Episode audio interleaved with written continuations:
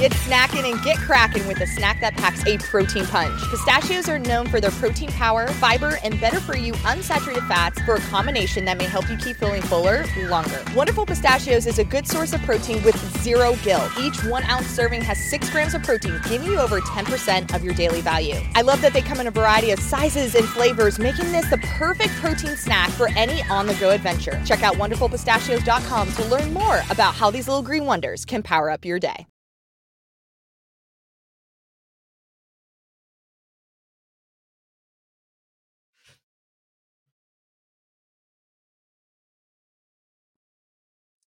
Welcome back, everyone, to the FloTrack Podcast. Happy Friday. I am Kevin. He is Gordon.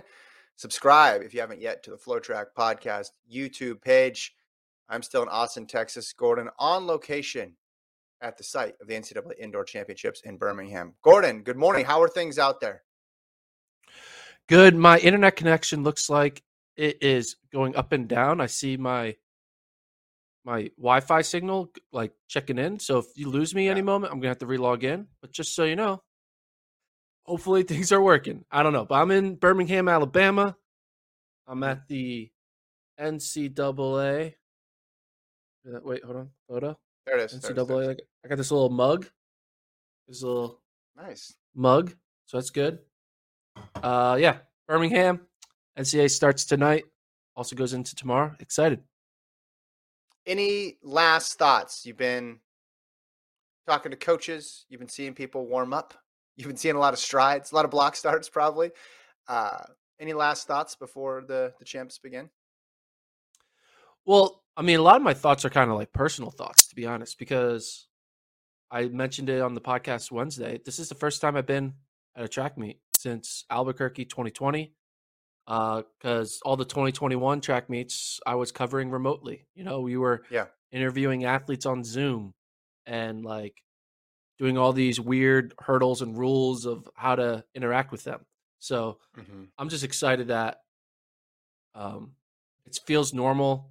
I was like, this felt like 2016, 2017, 2018 all over again. And I was here mm-hmm. in was it 2016 or 19? When was Birmingham? Oh, 19 ni- and 16. It was 19. Right? 19. 19 was Holloway. I was there with you for that one. That was a Holloway year. Yeah. 19 was Holloway. 2016 was the, the Cheserek year where he pulled off that incredible triple.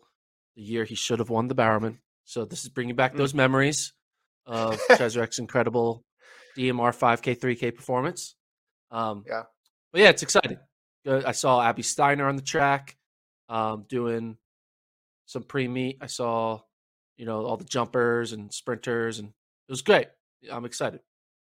Yeah, I'm, I'm glad you're ran out there. The NAU glad boys. Ran into, the, ran into the NAU boys. They're big three of three athletes that potentially could be a podium team, which would be crazy. Um, so yeah, it's good.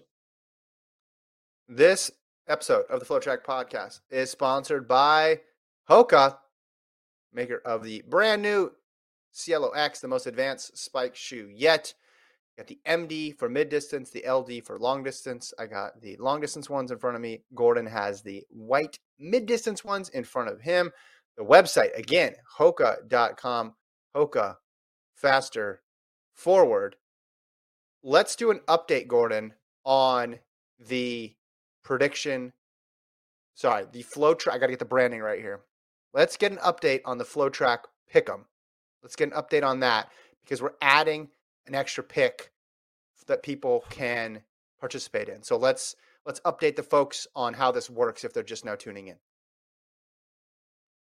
So we have five picks, now six, where you guys got to pick the correct answer for a result that's going to happen at NCAA's. First question NAU's total points with Abdihamid and Nico Young. They're both in the 3K, 5K. How many points total are they going to score? 30 plus, 20 to 29, 10 to 19, or 9 or less. Note, this does not count if Drew Bosley scores. Drew Bosley scores two points in the in the 5K. Doesn't count towards that. It's just those two guys combined. How are they going to do? Um, I went with 30 plus. You went with 20 to 29. Next question is Abby Steiner. Will she break sub? Will she run sub 22 seconds in the 200? I think it's not going to happen, but I think It could happen, but I think it's not going to happen. But because she's run 2209, but if she were to run sub 22, that would be the freaking race of of the weekend. Um, mm-hmm. But we're both going with a no there. And then the next question on the sprint side is Randolph Ross. Will Randolph Ross break Michael Norman's 400 meter American record of 44.52? It's the fastest time ever run indoors. Will he break it? Yes or no? We're both going with the yes. I think we're both going with yes because we both went to North Carolina A&T a few weeks ago to film a workout Wednesday. We had some interaction with him, we had an interaction with his coach, his dad, and we kind of got a vibe like this guy's going to break this freaking record. So we're both going with the yes there. So hint, that's a little inside information. We talked to him. I don't know if that's inside information, but hey, whatever. Uh, and then the final two questions are who's going to win the team title on the men's side and the women's side. Women's side, we're both going with Florida. Men's side, I think we have different picks. Um, mm-hmm. I forget who I picked on the men's side. Men's side, I'm going with. Pick Georgia. No, I think that's wrong. I think I'm going with Georgia, and Kevin's going with North Carolina A&T. So we have to update that website. But you're going with North Carolina A&T. I'm going with Georgia. And then the final mm-hmm. pick, the new pick. Who's going to get more right, me or Kevin? So basically, this is a you have a 50% chance to be right. I always mm-hmm. say mm-hmm. trust your gut and go with Gordon because Gordon 50% of the time is always right. So uh, that's all I got to say about that. But yeah, you can get bonus points if you correctly predict who is more accurate, me or Kevin. And if it's tie, it goes to me, correct? Since I lost last week against you in Tokyo. No, it's alphabetical order. It goes to G, so Gordon. okay. All right. Well, those are the picks. Um, I'm locked in on mine. I feel I feel pretty good about mine. Just to follow up on the Ross thing, you mentioned Fats and Norman's time because there was no drug testing at that year's champ- championships. It would be a world record too. So you're basically picking Randolph Ross to not only beat Norman's time, but that would be the, the world record that is currently officially held by Kerron Clement. So, FloTrack Pick'em, check it out. Is there anything else people need to know as it pertains to this week's contest, Gordon? no, just got to put your phone number in to be eligible. Again, if you go five for five on the um, Pick'em, you get, or let's make it five for six because we added an extra one. You get um, be in the running to win a Fanatics gift card. And we just started this, right? We did Tokyo Marathon last week. We're doing this this week. We'll do Worlds next week, but we're gonna increase the prizes as more people get in and uh, make it more fun. It's going to be an ongoing segment and uh, get you guys involved with seeing how smart you guys are with watching track and field compared to Kevin and I. And if you think you got a good handle on these picks, you could win because Tokyo, I thought we'd have a million people get all three right. Mostly because you got all three right. And I thought, well, if Gordon can do it, most people could could do it and very few people got it. So with five and with questions that are this difficult, like trying to forecast the men's team race, there's going to be very few people who go five for five. So you have to like your chances um, of of being one of those big winners if you're if you're in the mix because I think it's going to be a very small number of people who actually are going to get five for five. So I'm excited. I'm excited to see it. I will be one of those people. Who's going to join me in the winner circle next week? That's what I want to know. Who is going to be there sitting at Gordon? Now, because Gordon and I overlap on three of the picks, Gordon will get three out of five. I guarantee you, Gordon, you will get a 60% hit rate. The problem is you'll be going against a guy who's going to be batting a thousand. Sorry. Got it. Hey, 60% hit, hit rate is like Hall of Famer. So beyond, beyond Hall of Fame in terms of picks. You're yeah. making money. You're making money if you're going 60%. All right. So the champs start this afternoon, and we did the whole preview last time. So we're going to look more ahead because by the time people listen to this, you might even be past day one of the NCAA Indoor Championships. And Gordon will have a full recap and all coverage on the ground. So I want to talk about some news from the World Indoor Championships, which are going to be the following weekend. And just before we started recording, I log on to Twitter. I see this tweet from World Athletics promoting a matchup in the 400 between Shaunae Miller-Uibo and Femke Bol. And I'm wondering, hey, when is this happening? This can't be at World Indoors. But then lo and behold, I see the graphic at the bottom of the photo and it says World Indoor Championships there at the bottom. Belgrade 2022. So apparently, Shaunae Miller Uibo is going to debut at the World Indoor Championships. She's making her 2022 debut at the World Indoor Championships. She hasn't run a race since the Olympic final. And she apparently is going to race this 400 at World Indoors. Now, if you haven't been paying attention to the 400 on the global scene, because a lot of attention gets paid on the NCAA side, but it gets overlooked globally because a lot of the big names don't show up. Femke Bol has basically been having her way with that event. And yes, she's a 4 meter hurdler, but she's very good in the flat 400. And she's been churning out win after win after win over in Europe. So this is going to be actually a tough test, I think, for Shaunae Miller Uibo. Now, all things being equal, you obviously would take Shaunae Miller Uibo, but the fact that it's her debut and Bol has looked so sharp, I think makes this a an interesting matchup. And we're used to having strange underdog type winners in the 400 at these World Indoor Championships or just Pro 400s in general indoors. This will not be the case because one of these two women is going to win, and they're obviously both established names. Yeah, and yeah, obviously there's the unique circumstance of it being a debut or a season debut for yeah. uh, Shaunae Miller Uibo.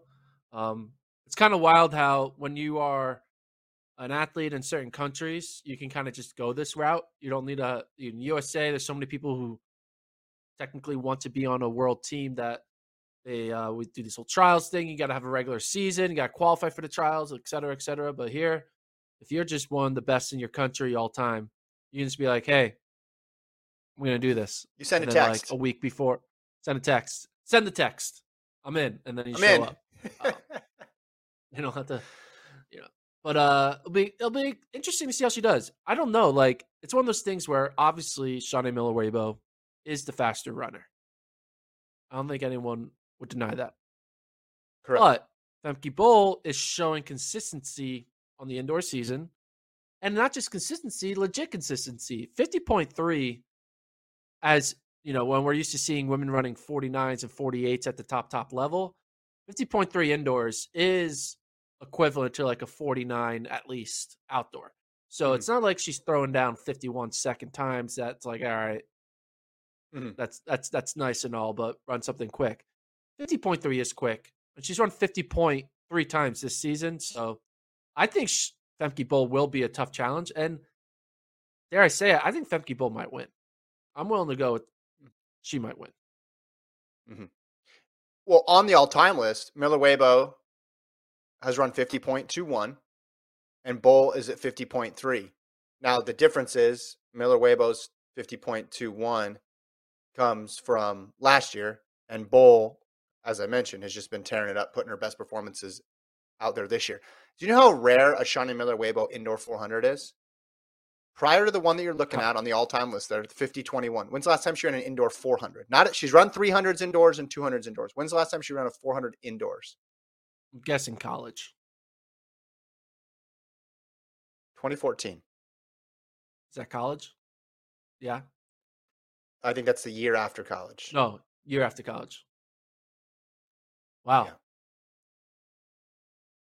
I think that shows that you know we we harp on this all season long, but like the top top athletes, while there are some that do appreciate indoor, there are a lot that are like indoor is not my thing. I'm an mm-hmm. out my my job is running outdoors, not indoors. And when someone like Shaunae Miller Uibo can only run a 400 a few times mm-hmm. in her long career, yeah, it shows how much they look at indoors. So I didn't even rank it this show. I've been in the pro rankings show, and I was like, I'm going to do all the running events for indoors. So 60, 60 that are that are contested at the World Championship. So 60, 60 hurdles, 400, 15, 3K. But then the 400 I just left blank because basically it's your college rankings. And on the women's side, it would be Femke Bol and then your college rankings. So there was just no there was no interest in it. Now, her entering late puts some interest, but it puts interest in the into a one meet scenario. Looking at the chat here, looks like a lot of people are, are picking Miller Uibo, which yeah, you don't you don't blame people for for going that route. You know, she's run 48-3 outdoors. The the difference is how is she going to do in an indoor setting in a one off in a debut. Um, but I'm excited that it's happening. Again, I saw that announcement and I was like, wait, is this real? Um, and very, very pleased that we're going to get a good 400 indoors. So it's cool. Yeah, Tampa Eagle member for two months now says Miller for sure. And Jay Moss, Miller Uibo by a mile. I don't think she's going to win by mm-hmm. a mile because imagine winning a 400 by a mile. Be tough. Be tough. That's really hard to yeah, do. Yeah, I think incredible. I said this before with Coleman at Millrose. Hey, he's not going to run unless he's ready to run. You got to feel the same way about Miller Uibo because they've been paying attention to what's going on in the rest of the track world.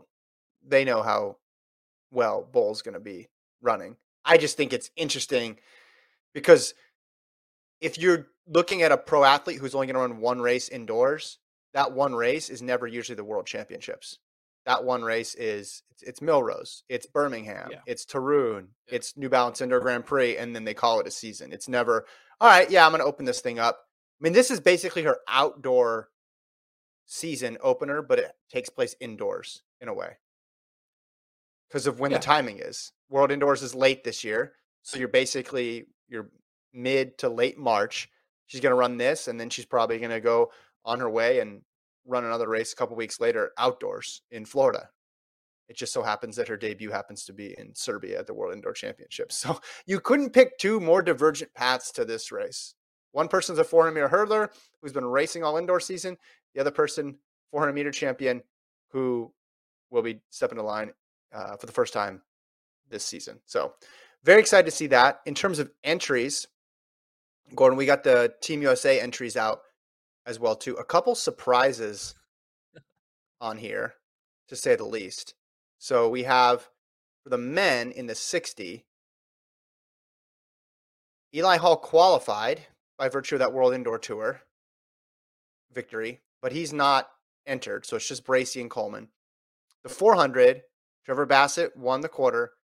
Donavan Brazier was runner up, but he does not currently have a spot in the open four. That's Marqueze Washington but Brazier is listed in the 4x4 pool. So I'm assuming that means that he turned down the spot and is just interested in the in the 4x4. Um, and then the 3000, just Dillon Maggard is entered. And then I saw Chris Chavez tweeted and Emmanuel Bor posted that he's not um, he's not going to be competing in um, World Indoors. He's of course a member of WCAP with the Army, and um, he will not be he will not be competing after according to Chris's tweet says after decision by the US Army. So don't want to speculate on that too much just because we don't have all the all the facts, but I'm guessing that decision made late was made late, which inhibited the ability to get other entrants in because we're already on. Remember, because Hocker passed it, so you are you're at Bor and Maggard, and then that next group you'd go Maggard to Connor Mantz, or Maggard to to Drew Hunter. Um, but this stuff happens in such a quick turnaround, and processing has to take place. So I can understand why that didn't get uh, resolved. But I guess first let's start with the the Brazier news. We talked about it before when we initially saw that Washington wasn't going to be or was going to be on the open four x four team. Are you surprised that it's that it's going to be just Brazier in the four x four and he wouldn't take the open spot? Well, yeah, I'm surprised, and I'm guessing this is the coaches thinking that they don't want Donavan to be running too many 400s individually, and I don't know why. I mean, this. What is, do you mean by the coach? This is his a, coach. I think it's his coach. Yeah. Okay. Yeah. I think it's Pete Julian being like, "We don't want you doing the 400. Go there, just do one one split of a four by four. Call the day. Focus on you know we're focusing on the 800 throughout the outdoor season. But I did I think this is an overthinking. It's a freaking 400. Donavan Brazier is a world class athlete. He can handle a 400. If he want, okay, if he didn't want to do it, then all this is mute, and it's like whatever. He didn't want to do it, fine. But if he did want to do it, and you're like thinking like, oh no, I'm not sure if he should be running this 400 right now because we're thinking about what he's going to be in August uh, or July of 2022 It's like Mm-hmm. overthinking it. And also, it's going to be the weirdest situation. I'm willing to say this is the first time ever in the history of USATF track and field where a person who finished either top two or top three based on indoor or outdoor opted to not run, but just stay in the relay. That has never happened. If it has, I would love to find out who has done it. But I'm well. Imagine someone getting second in the men's hundred, right? And being like, uh, no, I'm just gonna do the four by one. Just put me on leg three. I'm good. And it doesn't happen. Uh, Yeah. so I think it's weird. I don't know why. I'm sure people can ask him, and he's gonna have an explanation. I tried asking him. He kind of gave me a little bit of a runaround and being like, ah, you know, because I guess nothing was final yet at the time. But I don't know. I think it's kind of weird. I don't know. What, Donavan Brazier should run the 400. Like, who cares? Like, Mhm. like what's the re- I'm okay. Let's just think about this. What would be a reason to not run the 400? What's the reason? Like when you're sitting down and be like, "We're not going to do this," you have to have a reason for it. You're not just doing it randomly. What the reason I think to not run the 400?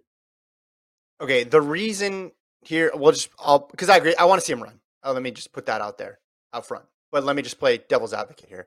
The reason is the whole goal going into the season was just to get into the four x four pool for this meet because you thought it would be fun, and it also plays to your advantage because you don't have to come out of the blocks. You get a running start, and you had to run the open four in order to do that at USA's, and you just so happened to get into second place, which qualified you for the individual race. But you know that your strengths are going to be in the four x four, so you don't think that a medal is in the cards, so you just go to the four x four instead of the open four. Okay, so you think the met? So the reason why is you don't think a medal is in the cards. You would rather go into a race where you know you're probably going to win gold in the four x four. Okay, not a medal in the But cards. here, hold on, hold on. That's bullshit. Because there is a on, medal in the on, cards Okay, in the 400. I know, but I'm saying a, a better chance at a medal. Look, coming out the blocks is not his forte because he's an 800 meter runner, and I so the whole goal was just four by four, four by four, four by four. He had to run it to get to this point, and he qualified. But I don't think the intention was ever to run the open four. I think that almost happened by accident. Here's my sorry. Go ahead, and then I'll I'll let you finish your point. I interrupted. I'm sorry. Yeah. My thing is, he's not going up against Michael Norman. He's not going up against Randolph Right. Ross. He's not going up against um, Steven Gardiner. Steven Gardiner. I go on and on. He's not going up against 43 second guys. He's Mhm. going up against like consistent 44 high, fi- 45 low type guys. And Yeah. Donavan Brazier can beat those type of guys. Donavan Brazier is probably going to split like 45 flat in the 4x4, maybe even 44 high, I, I predict, because he's that talented. And so I think he could have won. I don't, I don't, I think uh he could have won. And it's just a weird thing. Like, what are we doing? Why do we do it? What, like, it's so weird that like you're like focusing your season around just making a relay but not doing the individual event like i Mhm. i've expected he wants to do the relay in the first place that's awesome because 800 meter runner like that's cool but it's like a weird Yeah. route to go about it like i don't know it's weird I- I think Like, if there was a way. Go ahead. like is this also going to set him up for trying to make the outdoor 4x4 like because i don't know it's just weird i don't understand it track is weird Well, we're, okay. Here's the argument. Here's the argument from the Team USA side, and I know this wasn't their decision. He got to make this decision because it's not as if Team USA said, "Hey, you know how you got second? We're swapping you out for the guy who got third. That's not. That's not how it works. Here's the argument for the Team USA guy, uh, side of things. So they have two people entered in the individual event, and then they have three people listed in the pool. At World Indoors, Gordon, four by four heats are in the morning on the last day, and the final is at night. You want Donavan Brazier on that team, fresh and healthy, because you want to be able to count on him for two different legs. And I think he's especially qualified to do back to back 400s on the same day. And there's only five guys. So only one guy's they're going to need all of them. Basically, they're going to use all of them on that day. Because if you assume Bassett and Washington are making finals, well, the, that means the, the previous day they might be in a 400 meter final, and then they're going to come back. So you're going to want to rest them in the morning, which but you can only rest one of them, right? So you just don't have a ton of bodies. I mean, I guess you could use somebody in the eight. You could use you could use Grant Holloway, maybe you, you could use somebody in the in the 60 but from team usa's perspective i think you can count on him for two solid legs. So that's the, that's a bonus. But and we've seen team usa lose this relay before. I don't know how much of a priority is for them but we've seen them lose this relay before. It's not priority. They're not thinking about strategy of the 4x4 they put together the 4x1 20 minutes before at the olympic freaking games yeah, right? but that, that's the Olympics. Strategy this is the big the, show.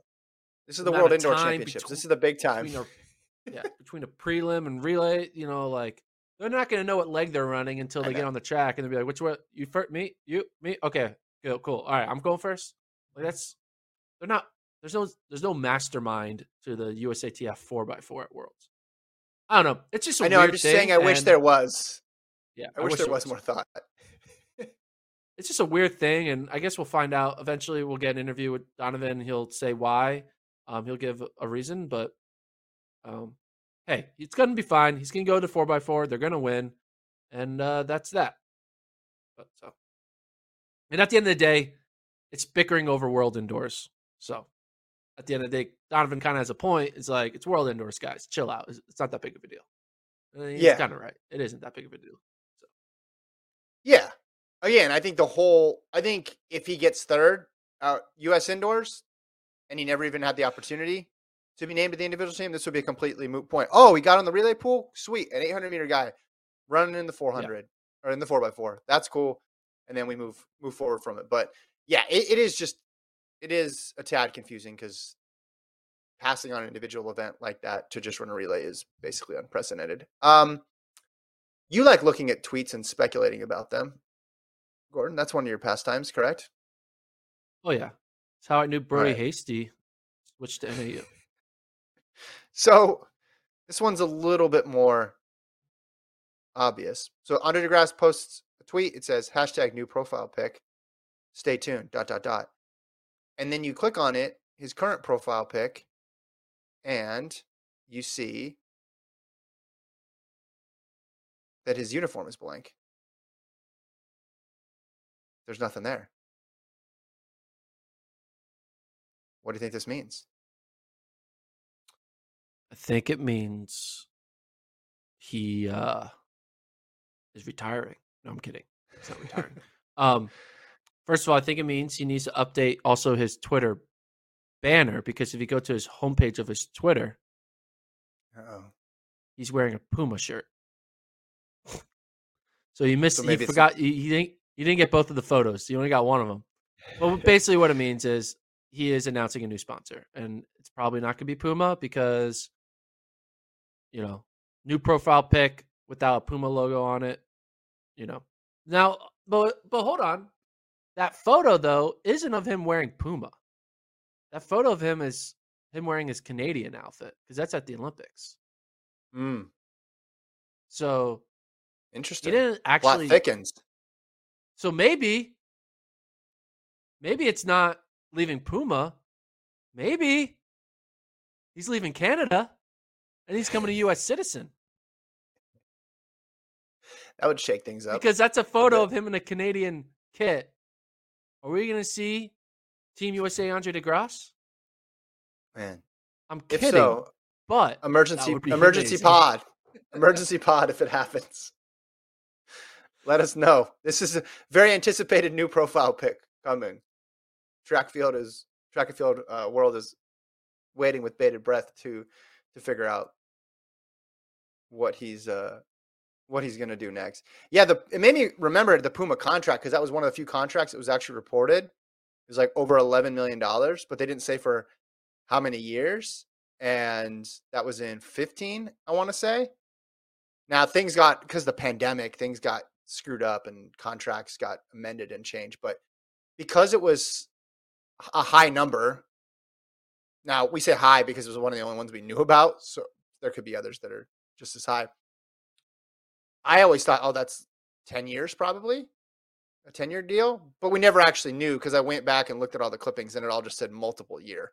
So Yeah. that could mean seven years, that could mean 10 years, that could mean a lot of different periods in time. So yeah, we'll see. We'll see. You introduced a new angle there that I didn't think about. I mean, that's the thing, because that is a photo from the Tokyo Games. He's not wearing a Puma kit in that photo. Are you sure it's a it out. photo photo from the Tokyo Games? Are you sure it's a photo? Yeah, look at the Tokyo Games? backdrop. That is that is Canada. That, that, that- that's not Canada. That is Tokyo signage in the back. Hundred percent. It does look like Olympic or World Championship signage. You're correct. So he also kind of looks like looks kind of like cartoonish. Yeah, Like a- it looks like his skin is also painted over. Like they didn't just paint Yeah, it's out a- the jersey; they paint out uh, his entire body, like overall. Yeah, What if it's not any of the things we're discussing, but it's just like I signed a new deal with the sunglass company. Or what if it's an NFT? What if he's one? What if he's getting? You know how those NBA ah. players are all buying those Bored Ape club NFTs? Maybe he's making an NFT of himself. That could definitely be it. Is Andre De Grasse becoming a crypto crypto bro with his NFTs?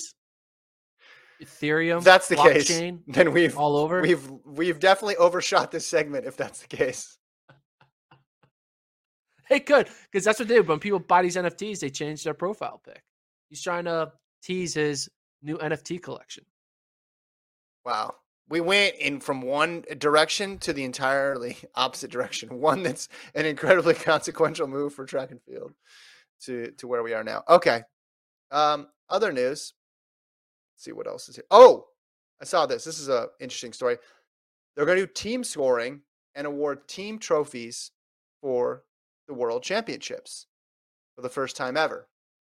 Here's how the scoring will work. It'll be combined men and women. First place is eight, all the way down to eighth place, which is one point. And again, the team that wins will get trophies. So this made me look up, hey, who usually wins the team competition? And if you're thinking Team USA, you're absolutely correct because they do keep these stats. They don't give out trophies, but they do keep these statistics. And by my count, they won the last 13 world championships and Olympics. It's never that close. 2015, the US had a historically bad time at those championships, and they still won 214 to 174. The last loss came in 2003 to Russia, 217 to 160. So I do like this. This is fun, and they're doing it for the top three teams, so there could be some battles there for second and third. One thing I wish they would have done, I wish they would have done a separate men's and women's competition just to involve more countries in it. Because if you have the US, who just because of the depth and breadth of their team is going to win, most of the time that takes some of the drama out of it. And if you cut the amount of events in half, you invite more teams in that could possibly win. I agree with that. I also think they should have did the scoring 10 8 6 5 4 3 2 1 and not 8 7 6 5 4 3 2 1. Like that's stupid. 10 8 6 5 4 3 2 1 is better. You get more credit for winning as opposed to just getting uh, right, right. like yeah anyway so i think that um the problem with this situation is that so technically everything is on an equal basis because everyone can only send a certain amount of people per event right so there's li- limits on events so therefore it is Yeah. equal because everyone only gets three slots four if you have a wild card i'm just trying to think of a way to come up with a new system that isn't going to be obviously USA every time. Like USA is going to win this every time.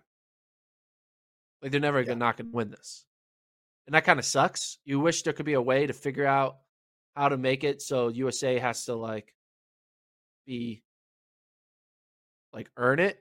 I don't. Not that they're Yeah. not earning it. I get. It's just like you kind of wish it wasn't so one one sided. Like you mentioned, the last time they lost was to Russia, and Russia's not even in the world athletics anymore. So like, uh, Yeah. you just kind of wish there was a way to score the team that wasn't obviously who knew the winner was going to be, because then it's like who's going to win? And we like we know who's going to win. I think splitting up 13 gender in a row. that a bit. So Yeah, you want to shrink the amount of events because when you go back and you look at all these championships, there's years where the U.S. didn't have the most gold medals, and there's years when the medal count is pretty close. The problem is, the more this relies on depth, the U.S. advantage just grows and grows and grows because four through eight, that's where having three people in virtually every event starts to pay off. So the way to make it closer would be to shrink the amount of people that are scoring, but that's a tough task.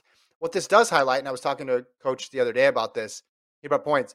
Like if you did a team scoring at the Olympics and there was a team medal, USA track and field would be among the most dominant teams in history, right? Because as I just mentioned, relative to the world, if you score it Yeah. every single event, 13 titles in a row for USA. And in most cases, it's not close. Now, the US dominates a lot of different sports on the Olympic side of things, but track, it's hard to envision them losing going forward because it's, it just seems like every time they're going to get three in every single event, and every time they're going to get close to 30 medals. And then you just do the math from there. It becomes very difficult for anybody to catch up.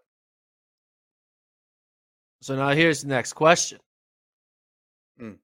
If you make the world championship team for USA, you get knocked out in the first round, do you get to call yourself a world champion? Because your team won? I think the trophy is just a team trophy. Yeah, it says team trophies. So it just goes to the coach, I think. So no, you don't you don't get to. The coach gets to call themselves a championship coach. I don't think the individual like, you're on that like, yes, and I want a team title. Look at me. That'd be a new stat I want a line. team It'd be like Ryan Crouser, 30 time team champion. Team title. He's just on every world Yeah. championship team. Do you think in the future we could see this at the Olympics where they literally give out medals to everybody on the team too? And it's counted? I doubt. I mean, yeah, I can see him doing it, but it's also it's like participation points. Like, and the the problem you have- that, you know, also we call it Team USA, but like they're not on the same team. Like Mhm. they just happen to live in the same square footage of of land. You know, square miles of land. That's the only mean that make them team. Interesting. Um, I mean, you could also say that for any track team, really, because I'm here at NCAA's, and even though you're on one team, they're all segmented. Like the high Mhm, jumpers aren't being coached by the same person that's coaching the 800 meter runners, and because they never really train together, when they're even here, they're kind of in their own little silos. Technically, they're wearing the same jersey. They might have one group, big group team meeting. At the end of the day, you know, they're not really connected. So I feel like that's issue with track and field team sporting is that the sports are so the events are so different from each other. yeah. there will be a yeah. connection between the 400 to 100 meter guys and the and the short hurdle guys, and there will be a little bit of a connection between 1500 meter to to 10k runners because it's the same event group. Same thing with jumpers, but uh, they don't train. It's not like you're the point guard and you're the shooting guard. You know, it's not like a Yeah. basketball team where they're like intertwined. They're not connected. It would be connected if we decide this is how we can make it a real team championship. I just came up with a great idea. 18 events, and it's one giant relay. So you have a 100 meter, they hand off to a 200 meter runner, they hand off to a 400 meter runner, and you keep going. And then when you get to the field events, Hmm. Yeah. they you hand the baton to the long jumper who Mm-hmm. jumps a certain distance. They hand it off to the triple jumper who jumps a certain distance. Then shot put, it's about how far you go, right? Maybe start with the jumping because that's your head start when you get to the track. Then you end it with the marathon. That's the ultimate team championship. It's one giant relay, and it's like go. I would watch that. I would 100%. Eh. You know, even if you take away the field events, I would 100% watch the fastest runner in each event from one country. Just a duel, just seeing freaking Canada versus America or whatever. And they just start, we're like, all right, we're starting with the 100, and then we're just getting longer and longer distance and seeing what happens. That'll be fun. You know who wins that? You know who wins that relay no. on, on the men's side and women's side? Kenya, because it ends with a marathon, and Kipchoge is going to make up for the any deficit. There may not even be a deficit, but running two tenths Do you thi- faster than the hundred doesn't really matter when Kipchoge is going to have the stick for two hours. I think he'll take care of that. Or Kosgei. Here's a better idea. Yeah. Here's a better idea. would probably win.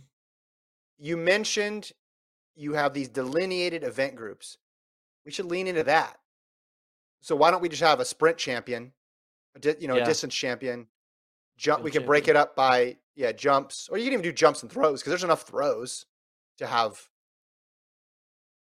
it's separate competition. Yeah, because that would allow. Yeah. Other countries to get in the mix. It'd be kind of fun. And then the U.S. Then you would see Jamaica win U.S. would and Kenya win. So eh, well, and it would be a double-edged sword for the U.S. because their depth would would not work against them, but all of those third, fourth, and fifth place finishes wouldn't help that much. It'd be interesting. Someone, if you're bored, go back and score 2021 Olympics that way by event group and email us flotrackpodcast at gmail.com. Maybe I'll do that when I'm on vacation. I'll try to figure it out. But like there would have been years where obviously on the men's side, Jamaica would have dominated that. Yeah. And I mean, yeah, Kenya, Ethiopia, et cetera, et cetera. Eh, That would be that'd be fun to watch, to follow throughout the throughout the course of the meet. Uh, Where would you put the hurdles? Separate, or would you throw them in with sprints hurdles? Hurdles goes to sprints.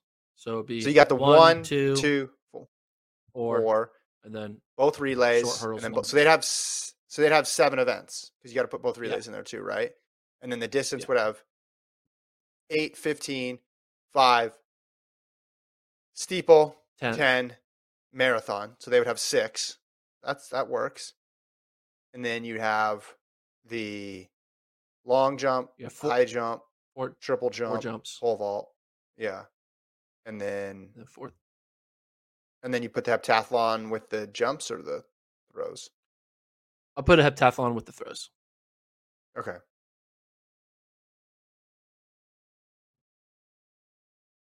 Hey, I like the idea. you should be.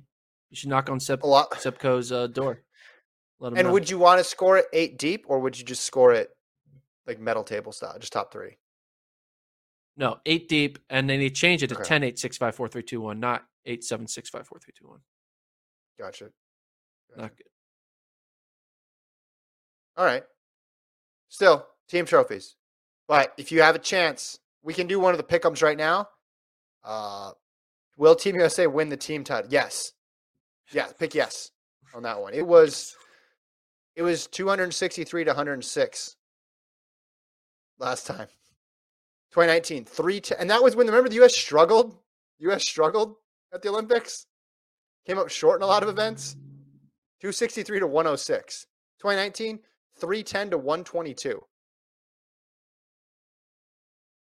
Some of the silver and bronze stuff would be close, but it's just it's just not going to be close unless there's a drastic change in global athletic dominance.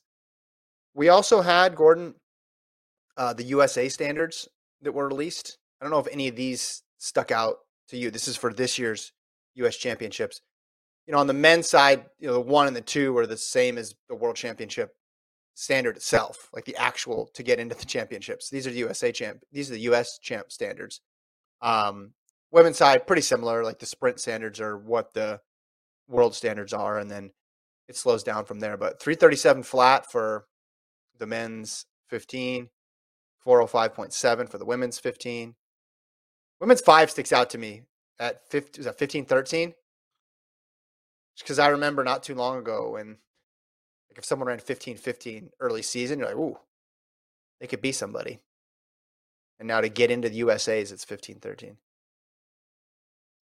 Yeah, but I also think in general, these distance marks looking at like if you looked at them like you said two or three years ago, you're like, whoa, that's that's crazy. Mhm.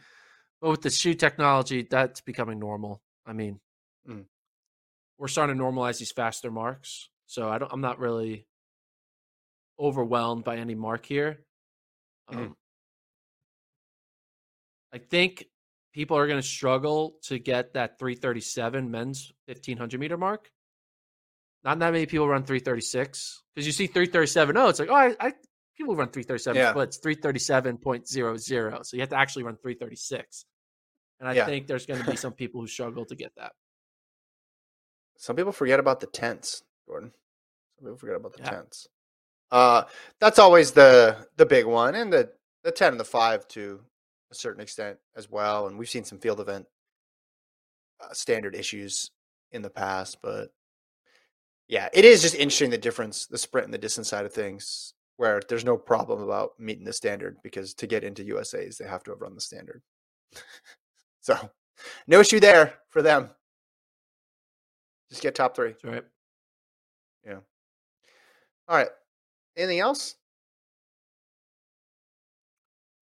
You want to, uh, I've been hearing some rumblings, some rumblings here Uh-oh. at NCAA's. It's just an overall vibe. Hold on. Hold on. Is there breaking news? You doing breaking news?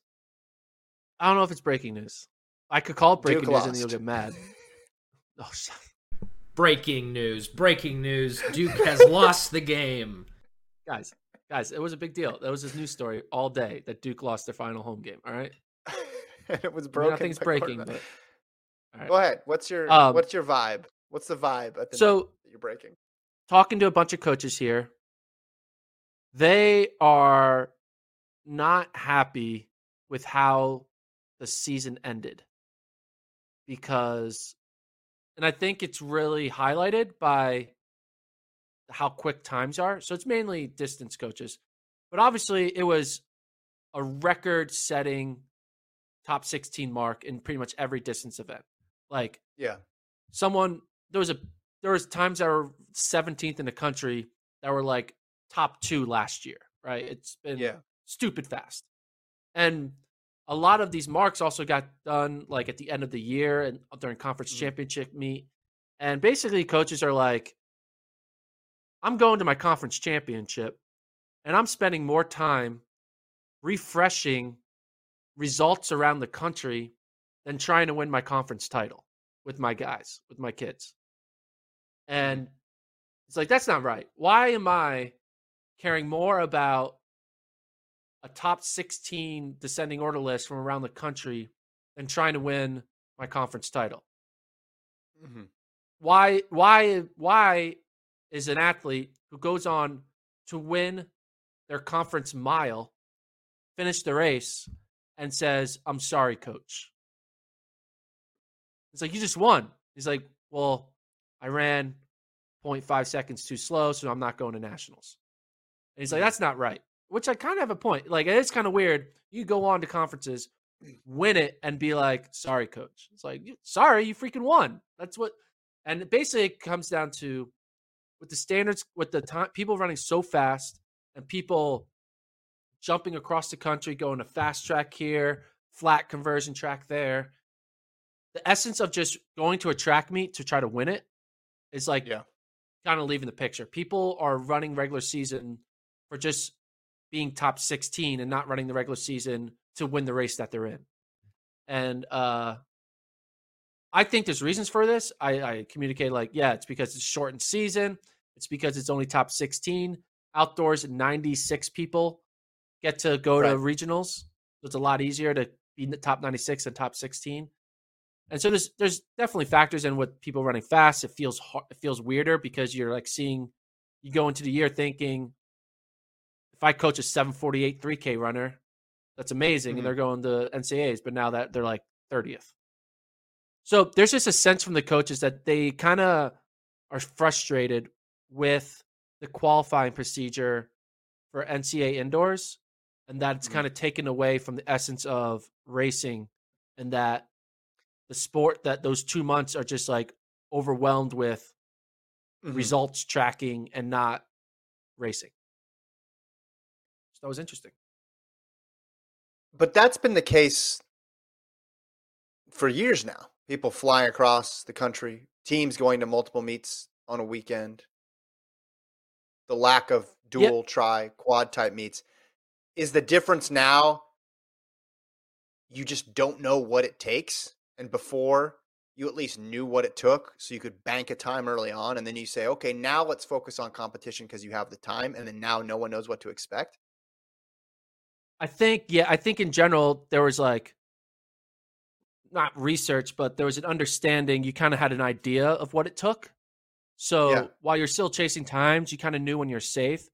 But with the with these shoes coming into the mix, these coaches have yet to recalibrate to actually what the new what it takes is. And yeah this was the first year of them being caught off guard with what it takes. I mean, we had coaches thinking that, I mean, Dave Smith was like 928 is safe in the DMR. And we were like, maybe Mhm. it's not. And it clearly wasn't. It's a good thing he ran again three weeks later and they Yeah. ran like 924 and they're in or whatever they ran, 920 something. Uh, but I think it's because the coaches are were all caught off guard with this season okay Like- so i see because they were. I, I mean, see- we were like like Yeah. 90 kids are breaking four minutes in the mile. Like it's incredible. So i see three possible solutions to this. One everybody just gets used to the times because the shoe stuff slows down and then we just revert to what it was a couple of years ago. Similar scenario people are still flying all over but you at least know what it takes and you can bank it. Two they actually change they try to mimic the outdoor season where more people get in and they have a qualifying meet so that way you can you don't need to run as fast a time in the regular season you can focus on the other um the other meets or i guess a more extreme example would be that this this is one thing we talked about at the beginning of covid when we were talking about ncaa teams being strapped for cash and just the or is this just going to turn into four super conferences out there for d1 and if it does then you could just do a straight qualification from those four super conferences and then and then that that solves the problem. Maybe you have a couple at larges but then everybody just qualifies out of conference. That doesn't look like it's going to happen or the third and final one you lock the times at a certain point. And that's pre-conference so then conference you can just focus on competition and make it a little more even but with the season being so short taking away a chance to qualify doesn't seem likely. Which one of those scenarios do you think it'll end up being? I mean i have my money on the first one Yeah, I mean, nothing, no change is going to happen. That's always where you should put your money because people, co- when you have to get a bunch of coaches to agree to something, you're going to always have someone. It's, it's like government. You can never get everyone on the same page for any right change because everyone's like, ah, that affects me differently. Nope. You know, it's like, oh, okay. Um, yeah, I mean, coaches were throwing out ideas like you can't like get rid of last chance meets where like once you have your conference meet, you're done. You can't do anything after a conference meet. Uh, which I don't know if I like that because it's like, okay, that's weird. Well, if, all right. And then another one was like, um, what was the other one? Oh, this was interesting. You only can run o- only times on banked 200 meter tracks count. So you can't Yeah. go to a flat track or 300 meter track or an altitude track, and you can do that. You can run those times, but doesn't count towards qualification. Which I was Mhm. like, obviously, that gives an advantage for people who are Yeah, near those tracks. yeah Uh, and they say, well, there's so many of these 200 meter tracks now. It's fine. Like there Mhm. used to be a time we have so many more indoor tracks than we used to have, so it's okay. Yeah. Which I don't know if that's true. And then another one, which I thought was crazy, is your mark only counts if everyone in the field is a college kid. So you can't. You it's can't just so be tough rabbited by pros. Yeah. All right. Well, that one actually, if you told some that rule to somebody who has no knowledge of track and field, that would make total sense to them because they'd be like, "Wait, why are pros competing in a college race and helping a college? Like you're getting an advantage out of that because you're helping Yeah. that college kid qualify for a meet. They can go and score points and they can win an NCAA title. That one actually, it doesn't. To us, we're like, no, that wouldn't work because what are you gonna do with this meet and that meet and this meet and that meet? You're going to make Yeah. this person run it at Millrose? They're not going to be allowed to run at Millrose? But they're faster than all the pros. They should be able to run at Millrose. Yeah. But if you're not involved in the track world, it's, it's like, of course, that makes sense. I think the problem with all these is track is just still this unwieldy big sport, a lot of different constituencies, a lot of different needs being met. And you make one change and you you piss off one group, and you do another change, you piss off another group. The track thing is a perfect example. Well, not everybody has access to track. Not everybody has um, the ability to travel all over the country or send their team in multiple different places. Some of these schools at altitude, well, you have to give them a conversion, right? But then the, the non-altitude schools are like, well, the conversion is is too much, or the you're to flat track. Well, that conversion is off. It's either too slow or too fast. With regular track, outdoor track, there's only one way they build those tracks in, in general, at least in the distance, uh, the distance of the track around. You still have the altitude factor, but you're right. You're qualifying so many people that the time element is lessened. So yeah, my my thought is that it's just going to stay where it is because any change is just going to have as much push and pull. But going back to your cross country idea from way back when, having a multiple step qualification process would be helpful. Like it would level the playing field in one sense, but it also just you have a hard time figuring out how that's going to fit into this small window of time that they have for indoors. I mean, why don't we do this? We'll just thought of this right now. You ready? It's not top 16 big at relay? qualify. It's it's not top 16 at qualify. It's top 64 at qualify in every event. No Uh-huh. one's going to complain that their 65th ranked athlete's not in, right? Because it's Yeah. like, all right, well, you come on, you could be top 64 if you wanted to. All right, so you got rid of the complaints. Boom. All right, when do you want? How do you narrow, how do you find a winner out of 64? I'll tell you. Regional First weekend of no, first weekend of March Madness, you host a track meet, and you wheel the the field down to 32, and then the next weekend of March Madness, because there's three weekends of March Madness, you wheel the field down to 16, and then the final weekend of March Madness, you have your NCAA field. And so we really just hijacked March Madness.